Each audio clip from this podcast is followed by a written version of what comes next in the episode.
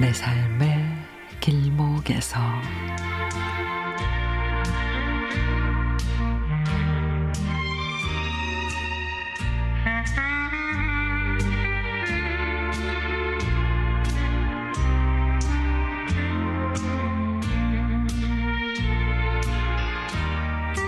사촌 형이 푸드트럭에서 꼬치 요리 장사를 하는데 새벽부터 재료 준비하고 저녁 늦게까지 장사를 하느라 많이 힘들어해서 도와주기로 했습니다.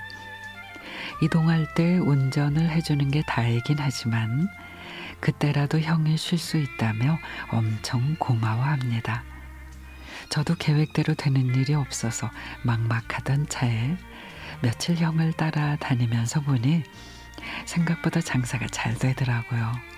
그래서 관심을 보였더니 야 장사 그거 아무나 하는 거 아니다. 나는 세상에서 월급쟁이가 제일로 부럽더라. 넌 취업 준비나 잘해. 점심시간에 사원증 목에 걸고 커피 마시며 공원을 산책하는 사람들이 부럽다가 요즘에는 또 형처럼 이렇게 장사를 해볼까 고민하고 있습니다.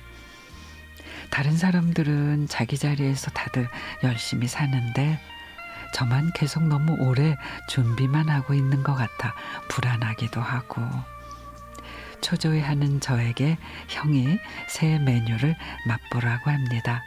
이 소스 만드느라 고추장을 얼마나 먹고 또 버렸는지 몰라 맛보고 요리 이름 좀 지어줘. 아주 매콤하고 달달하고 아주 맛있었습니다. 빨간 맛 꼬치 어때? 와, 그거 좋다. 너는 역시 아이디어가 좋아.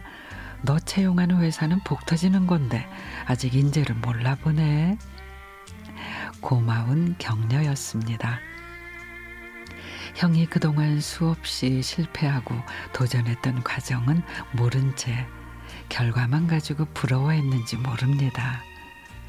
어릴 때부터 무조건 형이 하는 대로 따라하고 형처럼 되고 싶었는데 여전히 큰 나무 같은 형이 옆에 있어서 참 든든합니다. 짧은 시간이었지만 새로운 경험을 했고 저도 제가 가고 싶은 길을 향해 오늘도 투벅투벅 더디지만 한 걸음씩 열심히 나아갑니다.